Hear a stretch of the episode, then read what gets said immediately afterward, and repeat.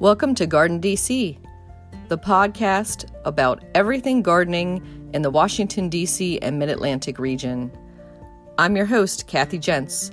I'm the editor of Washington Gardener magazine, and we're aimed at gardening enthusiasts, people who grow everything from edibles to ornamentals, natives to exotics. If it grows in our area, that's what we talk about.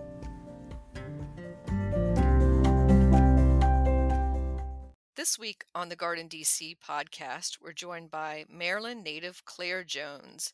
She's a garden designer, author, horticulturist, floral designer, and beekeeper. Welcome, Claire. Hi, Kathy. It's so good to have you on. So, Claire and I have known each other for years, uh, both as professional garden communicators and members of the Garden Com Association. And today I wanted to talk to Claire all about keeping backyard honeybees. Uh, but before we dive into that, Claire, I wanted uh, you to tell our listeners a bit about yourself and your background. You have so many different hats, like many of us, and I think you work for yourself I as do. well as a solopreneur. So there's so many different um, avenues we can explore. Let's start with um, your garden designer background. Okay. Well, um, I design gardens and I own a landscape design build service. And that just means I go out to people's houses and see that what they want to do. And I do specialize in native plantings. Um, but I can do anything. I can do a screen between you and your neighbor, which is really my most requested thing. Nobody wants to look in their neighbor's yards. And drainage, I'll do a drainage project. But my favorite would be, you know, of course, a bee garden, pollinator garden, um, flower borders, anything to do with flowers and shrubs and trees. I can design it and then I h- have people do the work for them, install it, and I even do maintenance. And I work in the greater Baltimore area. Great. So for your clients, you say you design, install, and build. You have a crew working with you. It's not just you, correct? Yep, correct? I have a crew that I call on, but you know, I kind of work on my own for the uh, first design um, process, and then I pull in who I need to pull in. It could be an electrician, it could be a stonemason, a carpenter, um, somebody who can grade a property. So, whatever I need, I hire and I supervise them to make sure the work is done properly. Wow, it's a great service because so many of us, uh, it's the hiring the right person and then being able to get that job done. That's that's the key part. Yeah, because so I stay with it from conception to the finished product. Cool. So what led you to garden design? Was were you a, a lifelong gardener, Claire? Were you gardening um, you know, as a tot or when did you start? Um, well, I've I've gardened all my life. I can't even remember when I started. You know, I have always done it and I love doing it. I love digging in the dirt. And I graduated from college um, with my degree in sociology, not thinking I could really put uh, a gardening career for me. But, you know, I started in the business world. I worked for the phone company and I hated it. Um, and I said, I really want to be outside working in gardens, designing gardens. So I started working with a um, landscape design company and I worked there for 17 years. And this was a full service company that does lawns, um, you know, maintenance, everything. And then after a while, after 17 years, I was like, you know, Claire, you can do this all by yourself and make more money. And that's what I've done. I started my own business and I had made all these contacts through my years with the landscape design company. And then I just started doing it on my own. And now my husband, who is out of work from you know, with COVID, uh, I got so busy with my landscape work that I said, "Come on, you help me." So he's been helping me at different jobs. Wow, it's great to that you can pull him in for that. And so your sociology degree, does that come into play at all, say with working for with clients and and customers? Yeah, of course, it does. It it has um, greatly helped me with client relationships, and I also worked with um, the phone company a long time ago in the business world, and I worked in customer service, and they taught you how to talk to people. You know, like the customer's always right etc. But it really gave me a good background to go in and talk to people because I talk to all kinds of people. I go in their house and talk to them. I have actually made great friends of some of my clients over the years. So that background in customer relations um, has really stood me in good stead. So in addition to your garden design and installation and maintenance, you are also a garden speaker and author, correct? Yes, um, I write a blog called The Garden Diaries, and it's all about what's happening in the garden. Uh, it could be a blog about garden trends, garden cooking. I just did one on pumpkins, how to grow winter squash and pumpkins, and I included some recipes. Um, but whatever is happening in my garden, what I'm growing, what I'm excited about, um, it could be a spotlight on a new plant or shrub, um, whatever I um, come up with. And I never run out of subjects. I'm always, I have too many subjects that I can't write about. So I, I love to do it. And I write about, um, I also write articles for magazines. And I also um, speak at garden club um, different groups like civic groups. I go to flower shows like the Philly Flower Show. I've spoken at uh, the Seattle Flower Show. I've spoken at. And so I get invited to different events to uh, speak about gardening, and it could be about landscape design. I'm also a floral designer, so I do a lot of demonstrations on floral ranging. So I know my hat seems like it's in all these different rings, um, but I like to mix it up. I just don't want to do one thing, and that's design gardens. hmm And the other thing that I do, which is my favorite thing of all, is garden travel. So I've organized um, two or three trips a year, and I go to different uh, countries. It's always international. It could be uh, England, Scotland, Wales, Ireland. I'm going to Portugal in the spring in March, and we just go to different gardens. And I usually have a group of like 20 people of like minded garden loving people and we just uh, get a bus.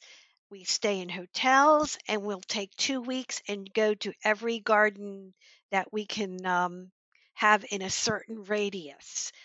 And, you know, it's so much information for me. I take so many pictures from these trips. And then when I get home, I write about them. Hmm, that sounds like a, a wonderful win-win situation for you, and hopefully, uh, we'll be past this COVID situation next March, so you can Yeah. resume the tours. Yeah, I'm sure this year was kind of a bummer to miss out on that. Yes, I had to cancel two trips, one to Portugal and one to Ireland. So I'm rescheduling them for next year. Hmm. Well, that's good that hopefully that can be all back on schedule. And you had mentioned your floral designing passion. hmm And I know that you have participated in the White House Christmas decorations um, several years in a row in the past. Can you describe some of that experience? Yeah, sure. Um, you know, you just apply to the White House. There's an application online, and it, you apply in July and August. You find out in October if you've been accepted. Um, you send inf- information about what kind of work you do, pictures of your work. Uh, if you're a floral designer, you're more likely to get picked because, of course, you have experience in decorating. So I've done it three times for two different administrations, and I just go to Washington if if I am selected, stay in a hotel, and this is all on your own dime. You pay for your travel, your food, your hotel, and then you stay once you stay in your hotel, you just go to the White House for a week every day um, it's like nine to five, and you just decorate whatever needs doing. It could be making bows, it could be hanging balls on a tree, it could be making wreaths, um, anything that they ask me to do. So I've done that three times, and I have applied this year, and I have not heard if I have been selected. So we'll see. Hmm. Yeah, well, do share photos if you if you do get picked for this year. We'll be interested to see a little preview of that. Yeah, that's my most read blog ever is when I decorate the White House and I show all these pictures of it. Yeah, definitely the behind the scenes is is def is for sure the most interesting part. Yeah, and that's probably my most popular talk is the decorating behind the scenes um, at the White House. A lot of people are curious to know how it's done hmm and so forth. So that's one of my most popular talks. And obviously, it's a new and different theme depending on Yep. uh, the designer and whoever's there every year. Do you get to have any hand in those decisions? Um, I don't come up with the theme. The um, they hire the White House hires a design company located in Washington D.C. Um, and that company works on the designs all year long. They come up with, you know, plans for every room, and then they take all that stuff to the uh, White House, meet with the First Lady. She has to approve everything. So they already have decided what's going to be done. Um, but once you get there, they do give you some leeway. Like, for example, I did the blue room mantle. Blue room is the big main room um, with the big Christmas tree, the 38 foot tall Christmas tree. So they said, Claire, do this mantle. This is what your materials are, but um, we want you to come up with what you think looks good. And so I did it all by myself with the materials selected. So you do have some uh, design expertise that they want because you know these designers they can't be doing every little um, design that's going to be up at christmas so they're relying on their volunteers to help them out That's great that you can use some creativity and it that's not super micromanaged. So yeah that's yeah wonderful. That is cool. So, um, your passion, of course, are honeybees, hmm and uh, I think your own home property is about two acres. Is that correct? two acres um, part of it's a meadow hmm and the meadow part I planted around my beehives. So they have plenty of forage material. I don't want them to have to fly too far away to find nectar. They can find it right outside their back door. So yeah, I have 2 acres. I have it's 2 ponds, a big vegetable garden, um, fruit trees, fruit bushes, um, and I love to grow dahlias, which I use for flower arranging. So I have a big row of dahlias, and I grow just about everything, every vegetable that we can eat during the summer, and um, can during August and September and put it up. But my meadow, I created that when I put these highs out my back door and it surrounds them. It's goldenrod. It could be cornflower, zinnias, whatever uh, wildflower seeds I can come up with. and I replant that every year. So my honeybees have something to um, snack on. Hmm. And so that's completely mowed down, say in late winter, and then seeded with annuals, or do you have perennials in the meadow as well? Um, it's all annuals, except I do have some perennial milkweed. So I um mow it down. This is the thing, you don't want to mow a meadow down too early because I want that meadow to be up and producing seed heads for birds throughout the winter. So I mow it down in early March and then I reseed it. I prepare the ground. I reseed it with different um, annuals and um, it grows up again the next year. So th- it's a cycle that I do every year. Hmm. I think we have a third guest on the the podcast. I can hear some barking. What is his name or her Um, name? I got two dogs. I have Tori and um, Cody.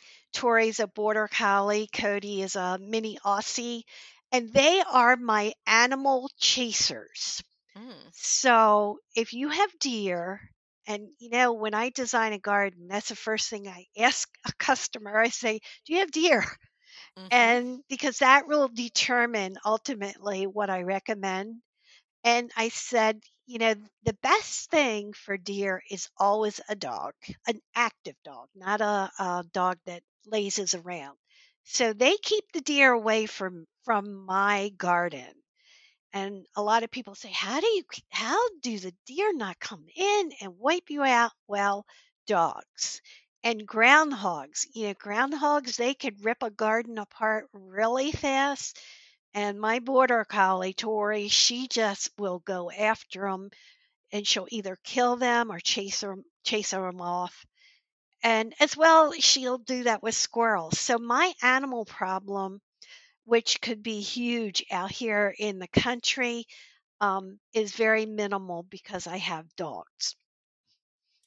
That's fabulous. And you're in Baltimore County, correct? So not too far from Ladew Gardens. Yeah, actually, I'm I'm about 15 minutes from Ladew. I'm in northern Baltimore County, and I can travel to Ladew very quickly. And in fact, I'm working on a post on Ladew in the fall. So if you um, are in the county area, the Maryland area, you really should go to Ladew. It's looking beautiful right now. It's the topiary gardens and um, the fall foliage, the Japanese anemones, um, all the topiaries are really, really beautiful at this time of year. Hmm. Yes, I can imagine. And that for listeners, Ladew is spelled L A D E W. So you could just Google Ladew or, and or look out for Claire's post on Ladew Gardens. Mhm. And another garden that just occurred to me that people can visit in the next week or so that's rarely open are are the White House gardens actually. Um, so they're doing an open garden through the National Park Service, which is the ones who administer the White House grounds October 17th and 18th. So be on the lookout for those free tickets, those free time passes to um, look at the vegetable garden and the new rose garden. Yes, I I've been reading up on the new rose garden um, design, and a lot of people were upset because um, some crab apples were removed. They weren't killed; they were removed to put someplace else. And I saw the design, and I I quite liked it. So I have visited the White House in the fall on their free day, and it is very interesting to see the vegetable garden and to see the gardens. Um, you will see trees that are planted on the grounds. Each president plants a tree somewhere on the grounds, and there's they are signed so you can see which president planted what tree. So that's interesting in itself. Hmm. And speaking of our topic uh, of bees, there are also beehives on the White House grounds. Um, and because it's federal property, it's allowed, um, where some of the city regulations um, would not allow um, beekeeping inside Washington D.C. in in many situations because of how close the houses are to each other. But on your two acres, how many uh, hives do you have? I have 3, but it fluctuates up and down because bees die. Um, you know, after a winter, I'll go out and say, "Okay, who's alive?" Um, and sometimes I'll have a few hives pull through, sometimes they'll all die. And then I have to get some uh, new hives in the spring and install them. And that's that's kind of a funny process because I order the the bees through the mail and you know, you can get chickens in the mail. So why not bees? So I order my bees and they the mail the post office is very excited when they get them and they'll call me at 6 a.m. in the morning and say, Claire, you have to pick up these bees. They are scared to death of them. But, you know, it's just a, a screened in cage, maybe 12 Mm. inches long, full of about six or 7,000 bees with one queen and um, they're just afraid that they're going to get out, which is impossible. They can't get out. So I'll go and pick up my package and come home, and I have my hive set up ready to uh, accept them. It's a brand new home. I spray my hive all with sugar water inside, and I just take this box pull out there's a uh, lid with sugar water that's dripping into the mass of bees. I pull that out and then I just dump it. And that really is exciting because you just um, knock it on the side of the hive as hard as you can, and they all clump out into my hive. And that's how I install a hive of bees. It's very easy and anybody can do it. And the price for a package, which I order online, is around $130. So it's not a cheap hobby. Hmm.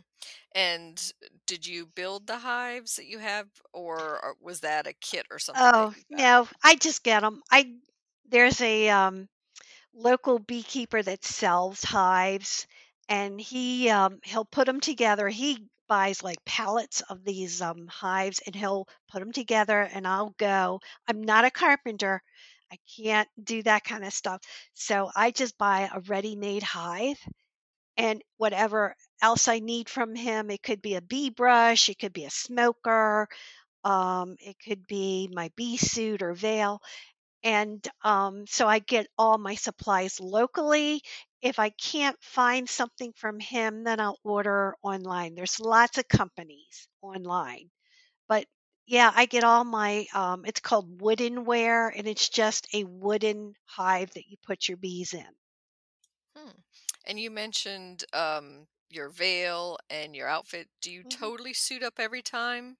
Oh no, I the only time I really suit up completely is when I extract because you will have bees going crazy when you extract. They will be zipping around all over. I don't want to get stung. So, what I actually use is a paint suit that I get at Home Depot. I don't want to put down $150 for one of these fancy dancy bee suits. So, I go to Home Depot and buy the paint suit, which is very, um, all it encloses you totally. It even has feet um, with a zip up, and it's about ten dollars for that. And I just use one of them a year, and then I'll throw it away and get a new one. But I do buy my veils, and those are very important to keep your the bees off your head, your hair, your neck, because you don't want to be uh, stung on your face or scalp. That is extremely painful. Um, so I only suit up if I'm extracting, if I'm looking at the bees and it's called inspecting your bees, I will put on a veil only. That's to protect my head. Um, but usually I don't have a problem. Um, sometimes one or two will come out and try to get up my pants legs. And, um, you know, That happens, but not too often. So I don't really suit up every time just for extracting. Hmm. And do you get occasionally stung? Oh, yes.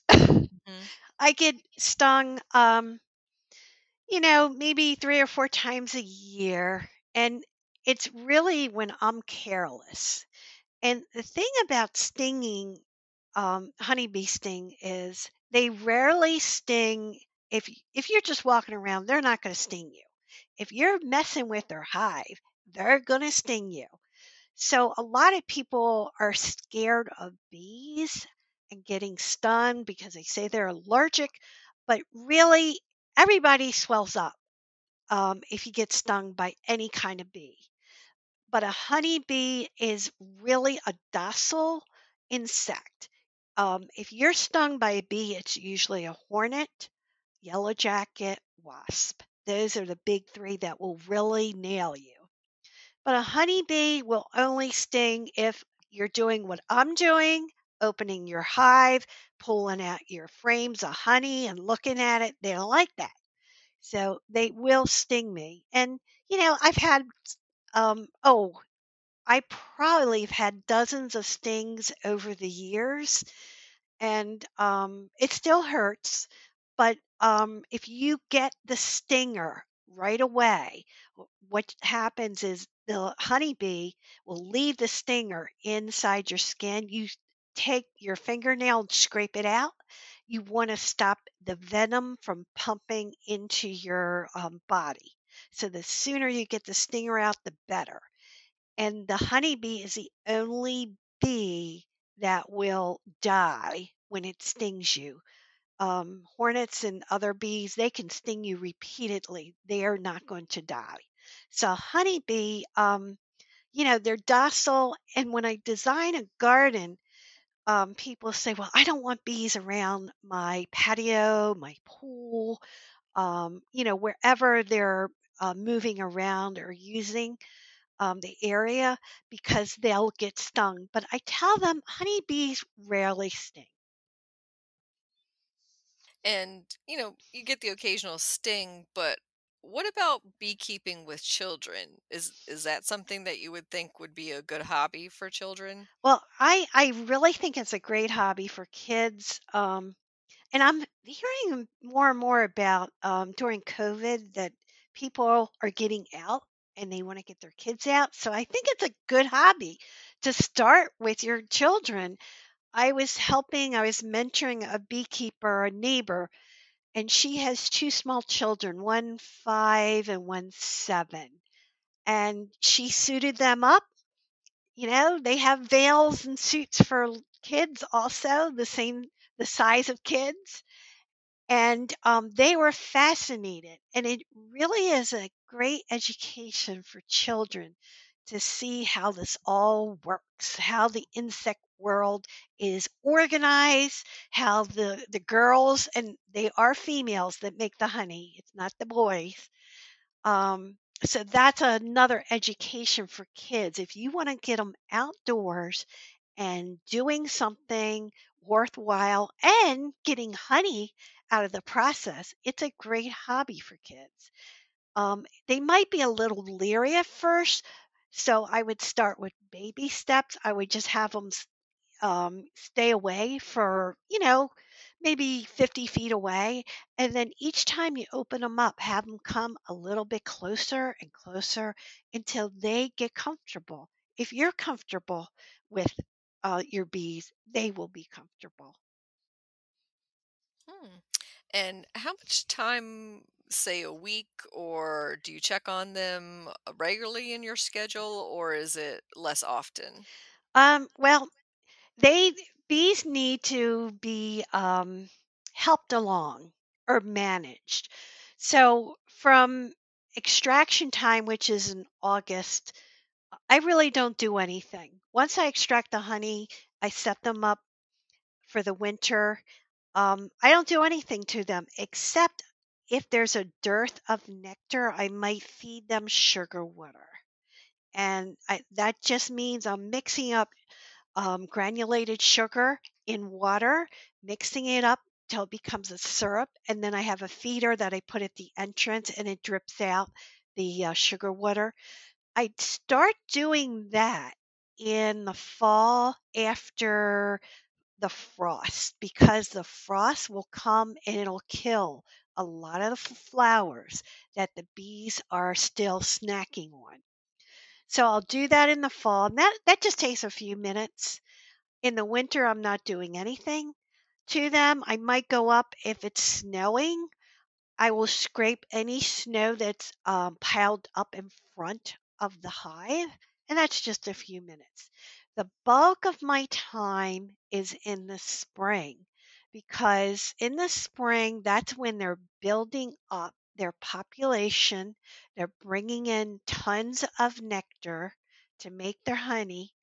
And I have to make sure that for number one, in the early spring, when they wake up and they're really busy out there, I have to make sure that there's flowers out there. If there's not, if it's really early, like early March, and there's nothing blooming, then I again will have to feed them until things start really popping with the flowers.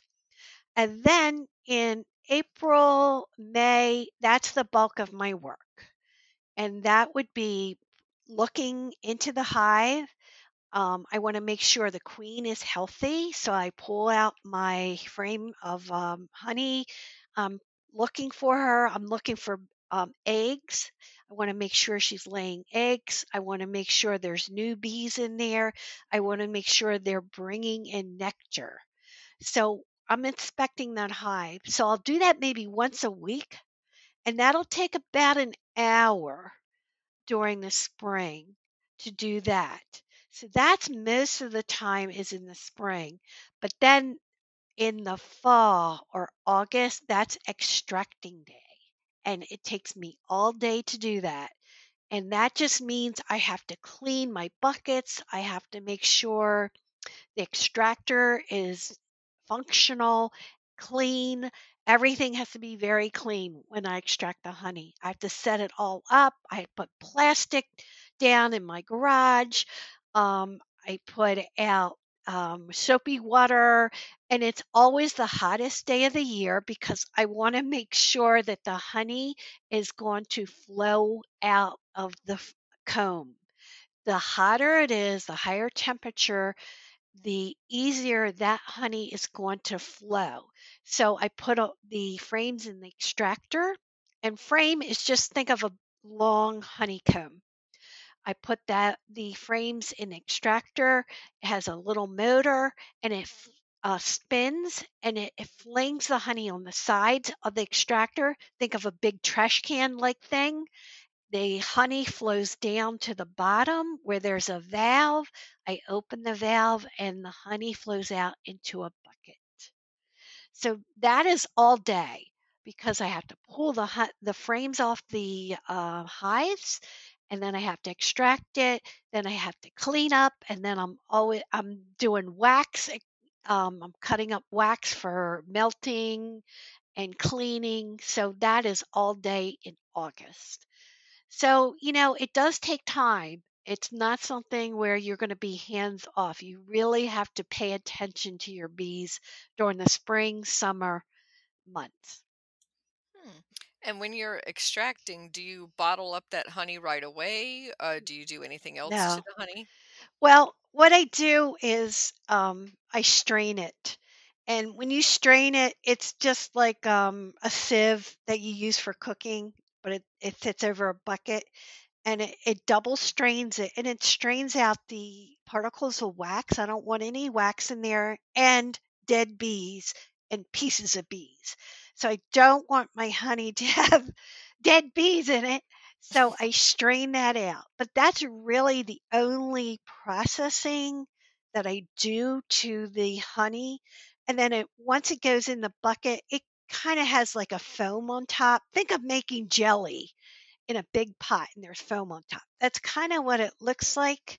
Um, so I want that foam to settle down I sometimes I'll skim it off if it's really thick, and then I just let it sit for about a week.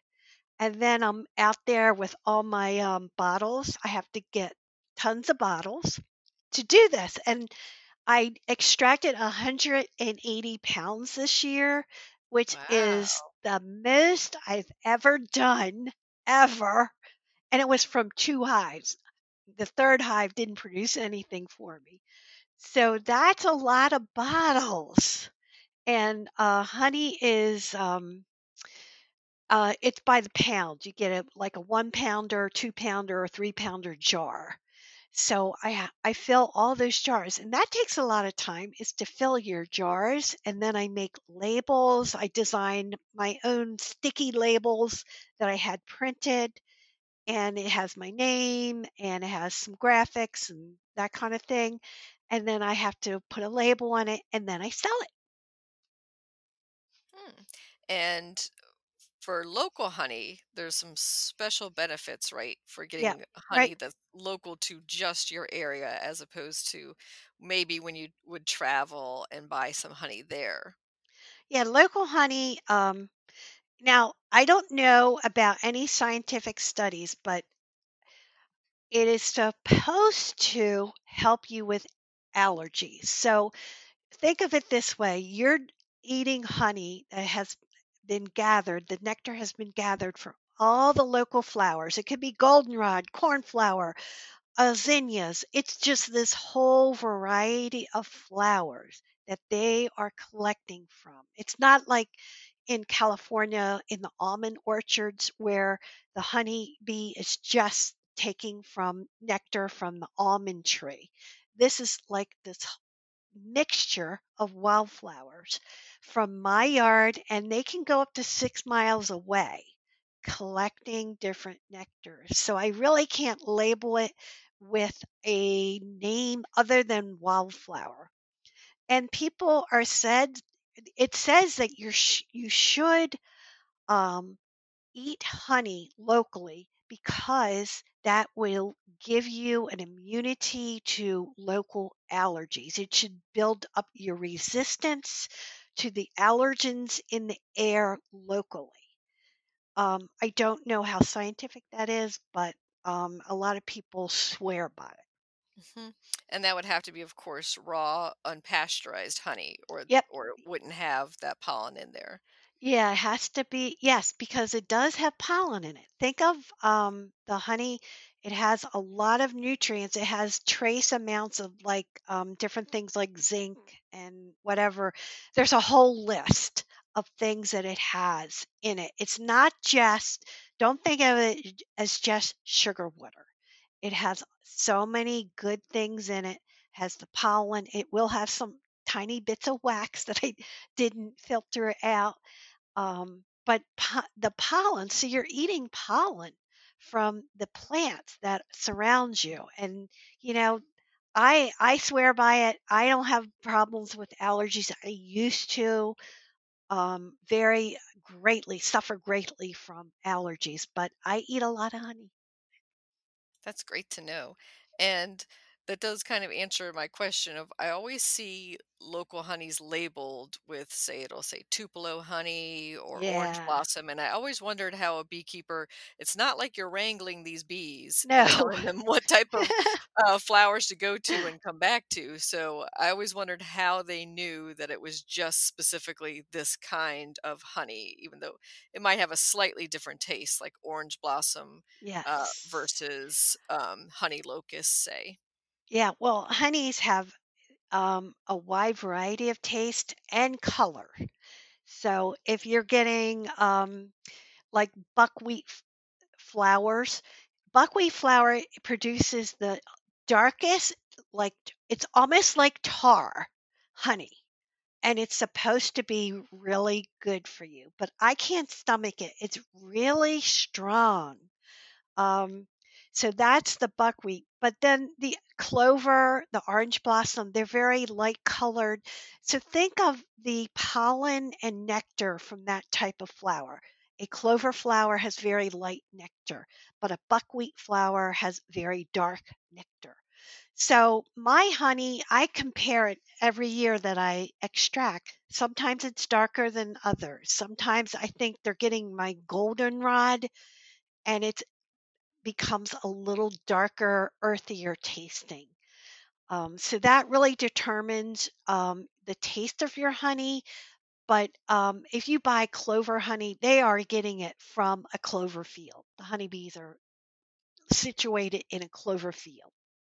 hmm And usually they're going for the closest Yep. uh, pollen The, sources, the most, course. the closest, most accessible nectar. They don't want to um, do more work than they have to. And I also heard that bees go for on a run only one type of flower. So, say from one lavender to another lavender to another lavender, they don't do lavender, cosmos, goldenrod back. Very good, Kathy. You've done your homework. Um, yeah, they they are um, consistent with that. So they're going to go to one flower only, exhaust that source, go back to their hive, and then they do the um, dance, you know, the little waggle dance. If they found a good source, they're going to um, um, spin around in circles, and and I have seen them do this. It's it's pretty funny, and they'll waggle, and they will tell the other bees in the hive where that source is, where that good nectar is, and they will um, actually tell them how far away it is, where it's oriented, if it's northeast, whatever direction it is, they have this down to an art. They will tell them exactly where to go. Hmm. And it's really interesting that they're going for one at a time and then kind of exhausting that source. So, for our own home gardens, it sounds like we should plant on moss and not just Yes. onesie twosies. Yeah. Um, you know, I always tell people if they only have a container for their bees that they want the bees to come to, just plant one thing in it. Because the bees again they want to see a big big block of it. If you have a garden i would plant in blocks of three to four feet at least. So if you're designing a perennial garden i would say that would take at least a 9 to 12 plants to do a block that large depending on the perennial so do it in big, big blocks um, so they can see it, smell it, and use it. They're not going to come to um, one zinnia. They want a lot of nectar source. Hmm. And what about early and late season blooms? Do you have any suggestions for that, or maybe shrubs and trees in addition to the, what we think of as the annuals and perennials that that honeybees usually frequent? Yeah. Um, early and late, I call that the shoulder season. Um, that is when it's the hardest for them to find nectar. So I've had my bees out in February. If we get a, a warm day, say over 50 degrees, they're out flying looking for flowers. Well, what's blooming in February? Not much. But uh, Mahonia is a great uh, plant. It's not native, but it's a great plant that they can gather pollen. And pollen is also food for um, bees as well as nectar. So you want things that are going to bloom in the early, early season. Hellebores is another thing that will bloom very early. Um, think of your bulbs like crocus, tulips. Um, and I'm sure we've all seen tulip with um, black anthers. That's the inside part of the flower. They collect that pollen and it's black and they bring that home to their hive. So whenever I see black pollen, I know it's from a tulip. So you want to think of things that bloom early as well as late because late is another time when it's hard for things for the honeybees to find things. Um, so think of goldenrods, asters. Oh my gosh, the asters in my garden look glorious now. Um, the uh, uh, eupatorium Joe Pye weed, Asclepias, they bloom late. Um, anything that blooms like in uh, September, October, anemones. The anemones are blooming. Oh, in Oc- ja- they bloom in um, September, October. hmm Also, um, or turtle head, that blooms really late. So think of all these things that bloom, um, well, I would say from now on to the end of the season that honeybees can collect nectar from. Yeah, I know the blue mist shrub, the Caryopteris. I, I call that my bee ball Yeah. because you can't even walk by it on a pathway because it is just covered with Covered. honeybees. Yeah. Yeah. Yeah, and butterfly bushes, all those things. Um, there's some uh, Heliopsis, that's the false sunflower. They're hmm blooming. Yeah, I just go out in my garden and see what's blooming, and um, the bees are on it. They're collecting from it. Toad lily, that's another one. Tricyrtis. Yeah. Yeah, that And blooms actually in November, October, November. So they, the bees love it. It's a, a tiny little orchid purple flower mhm. um, and it's small, but the bees really cover it. and it's a perennial and it's pretty frost proof versus a lot of Oh the yeah, annuals that, you know, should we get an early frost, um, might end some of that blooming. yeah, yes, yeah. Because um, here in Maryland, our frost. I don't know, Kathy. You have to back me up on this. My frost comes around a week before Halloween. hmm Yeah, mid to late October is our average for a Okay. first frost. Maybe not a killing frost, Yeah, but a but at light least a, a frost. light frost. Yeah. And so as soon that's my signal. As soon as the frost comes and it kills my annuals, then I'm uh, making sugar water syrup to feed my bees because I know they're still active. It's still over 50 degrees during the day, and they will starve if I don't feed them unless they have enough honey uh, stored. So that's another thing. When I extract honey, I don't take it all. I have to make sure that they have enough left in their hive to survive the winter. So that's my balancing act. I want to make sure they have enough left and I don't take it all. I can't be greedy because if I'm greedy and take all their honey, they will starve and then I have to buy a new hive in the spring. Hmm. And that's great advice, not just for bees, but for a lot of cultivation in the garden is to not always take all, like not all the seed heads, yeah, not not all the fruits off a tree to to use what you can and then leave a portion. Yeah. Yeah. Mm, And that is so true true with bees. Um, I want them to live through the winter, and it's the only insect, a honeybee is the only insect that lives through the winter in its full form. Um, other bees and insects, they're either they're larva form, but honeybees, they will live through the winter, and if it's uh, zero degrees outside, that hive is 95 degrees inside. They keep it warm by beating their wings. So that hive, I want to make sure they have enough food in there to continue to beat their wings keep, and keep it warm because they can starve and then freeze to death. Hmm. Yeah, I can imagine that takes a ton of energy. Yep. So the extracting device that you described Yeah. earlier, um, do you own that or do you share one? Because you only sound like you might use it once a year Yeah. or maybe even once a season. Um, would a, say a local honeybee honey keepers club um, yes. Share one of those or pass it around, or or do you want to have it sanitary and just for your own use? Well, I used to share it. I belong to a bee club and I recommend anybody who keeps bee to join one. All our meetings are on Zoom right now, and I learn so much from more experienced beekeepers. And when I say that, I've been doing this 20 years, but there's beekeepers who've been doing it a lot longer and they know more than I do. So I can go to them for help. So I used to share it because uh, extractors are expensive. Um, but I got tired of sharing and it wouldn't work or it was dirty when I got it. So I bought one and it was $400. Um, it was well worth it. And um, it's motorized. I just um, plug it in, you turn it on to spin it.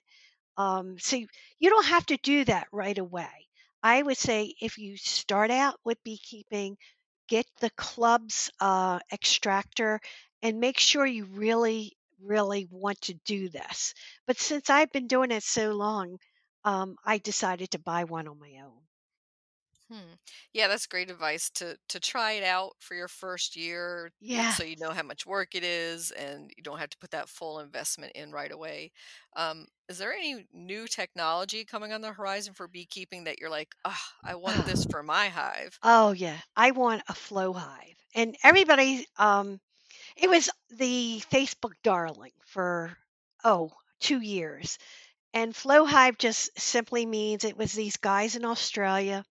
They invented this hive where the um there's windows in the side so you can look in and they're covered with plexiglass so you don't worry the bees won't get out.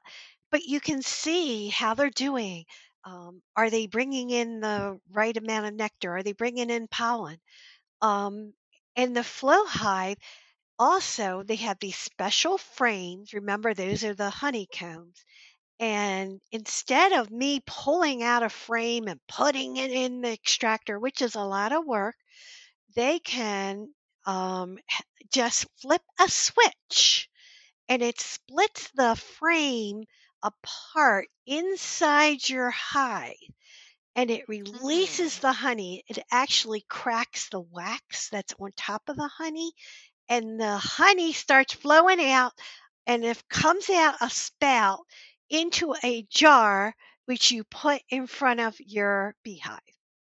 So that is a, a brand new. It's you know been around for about five years, and I actually mentored a friend who has a flow hive, and it's pretty cool, but it's really expensive. Um, another thing that I I use is a um, a Bluetooth battery um, probe that you put in your uh, hive. It measures the temperature of the hive. And so I can pick up in sitting in my house the temperature inside my house, hives outside.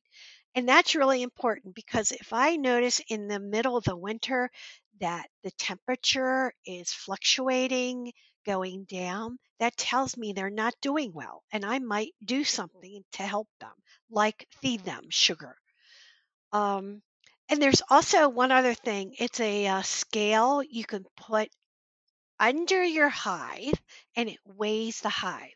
So think of this in the spring, oh, it may weigh 60 pounds, but every time they're bringing in nectar and um, creating this honey, it gets heavier and heavier and heavier. So you know that this hive is, they're working hard and it might be time to extract it. So those are the three things that I can think of that I would like to have. Um, they're expensive. It's not necessary. You can do all this without it, but it's just, you know, these um, different technologies that make your life a little bit easier. hmm That does sound pretty cool. Yeah. if if I had an unlimited budget, I'd have a I'd have 10 flow hives Mm. And all that honey. and all that honey. Yeah. the best. Right. Well, thank you so much, Claire, for sharing about your beekeeping experiences and letting beginners know how easy it is and, and what the process is. And how can people contact you? Um, well, they can contact me um, by going on my website, and it's clairejoneslandscapes.com. And you can there's a contact form on there they can fill out. You can go on my blog, which is thegardendiaries.com or blog, I should say. And you can contact me through that. You can email me. My email is Jones, B as in boy, one at comcast.net. Um, you can go on my Instagram feed, which is um, Belle Claire, The Garden Diaries. Belle Claire's just a street I live on. Um, so, any of those methods work for me. I'd love to talk to you if you have any questions. Um, I would love to help you out. If you need somebody to mentor you for beekeeping, I could help you find a mentor too. Wonderful. That's so generous of you, Claire. Oh, I love being on. I love talking about bees, and it's great cocktail conversation. Um, anytime I'm at a party and somebody knows that I'm a beekeeper, I have instant conversation with them. they they want to know everything about beekeeping. Yeah, honeybees are such fascinating creatures. They are. They are. And you never learn everything about them. I'm always learning something new. That sounds like a wonderful hobby to have in addition to gardening. Yeah, well, it's it's all part of gardening, you know? Mhm. It's like an offshoot of gardening. Thank you again, Claire. Thank you for having me, Kathy.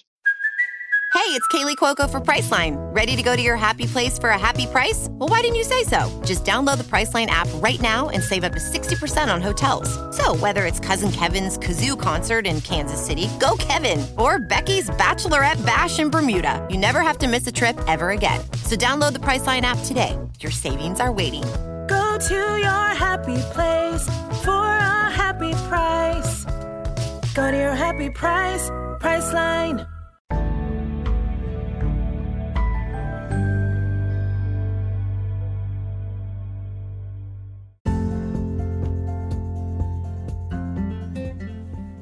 Thank you for listening to Garden DC. You can become a listener supporter by going to anchor.fm backslash Kathy dash jentz backslash support.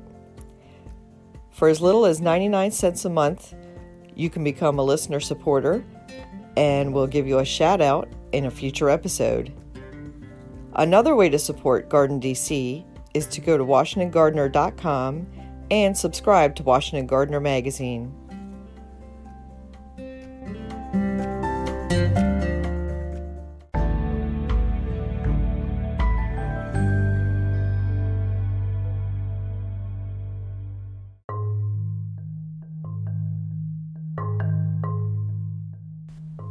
Asters plant profile.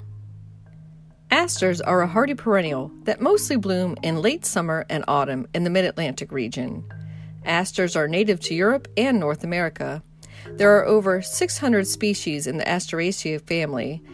They are deer resistant, easy to grow, and vigorous plants. The flowers are daisy like in shape and come in shades of white, pink, lavender, and blue, with a yellow center. The most popular variety is the New England aster.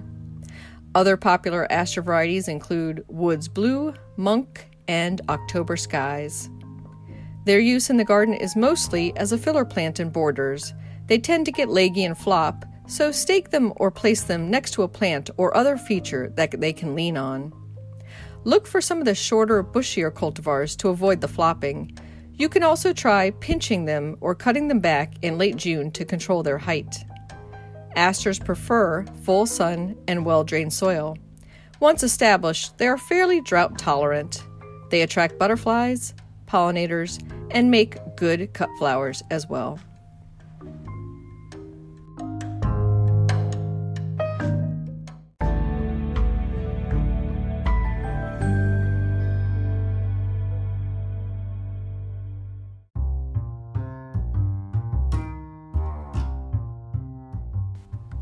Wanted to let you know about some upcoming webinars that we are hosting through Washington Gardener magazine.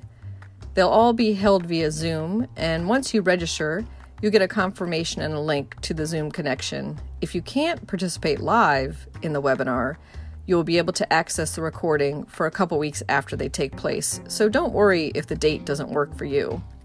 Our next one is Sunday, October 4th at 2 p.m., and that's dealing with deer and other mammal pests in your garden. Uh, there is a registration at washingtongardener.blogspot.com. If you just go to the search field in the upper left and enter webinar or webinars, uh, you should see the last few webinar listings and a link for the registration there. All the webinars are um, a low fee of $10 each. And the next one after that is Sunday, November 1st at 2 p.m., and that's Small Trees and Large Shrubs for Urban and Small Gardens. And our final one for the year is Sunday, December 6th, again at 2 p.m. A truly green holiday, a talk on seasonal plants with a bulb forcing demo um, in addition. And that's a little bonus there to get some nice flowering plants inside in late winter if you force them around the holiday season. Um, I also wanted to put it out there that I am speaking to many garden clubs this COVID pandemic season via Zoom, and you can contact me for speaking to your club or group through greatgardenspeakers.com. My listing is under Kathy Jentz, and my last name is spelled J E N T Z. Thanks for listening.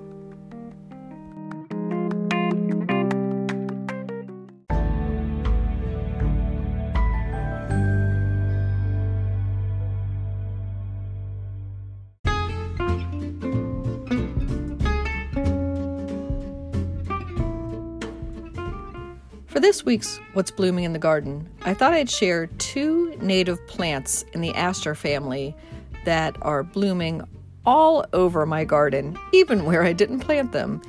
Those are white snakeroot and white wood aster. And from the name, obviously, both have white flowers. They're also beloved by pollinators. I see a lot of tiny native bees and flies on the flowers. They are fairly tall, two to three feet. They bloom in part shade and sometimes even full shade and they don't mind the dry conditions under my oak trees as well. So it's one of those native plants that kind of pops up, you know, every once in a while throughout the garden if you let it reseed, uh, especially the white snake root. Um, white wood aster, a little less, and might need a little more sun for, for full blooming, and doesn't even mind full sun in dry conditions. But both plants have their place in the fall garden and they're easy enough to pull and discard a few if they're getting to be too big in numbers throughout your garden. White snakeroot and white wood aster, a nice exclamation point in your fall garden borders.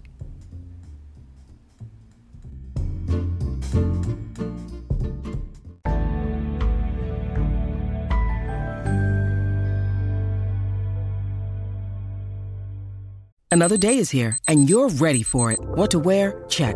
Breakfast, lunch, and dinner? Check. Planning for what's next and how to save for it? That's where Bank of America can help. For your financial to-dos, Bank of America has experts ready to help get you closer to your goals. Get started at one of our local financial centers or 24-7 in our mobile banking app. Find a location near you at bankofamerica.com slash talk to us. What would you like the power to do? Mobile banking requires downloading the app and is only available for select devices. Message and data rates may apply. Bank of America and a member FDIC. You can find Washington Gardener online at washingtongardener.com, on Twitter at WDC Gardener, on Instagram at WDC Gardener, and on Facebook.com at Washington Gardener Magazine.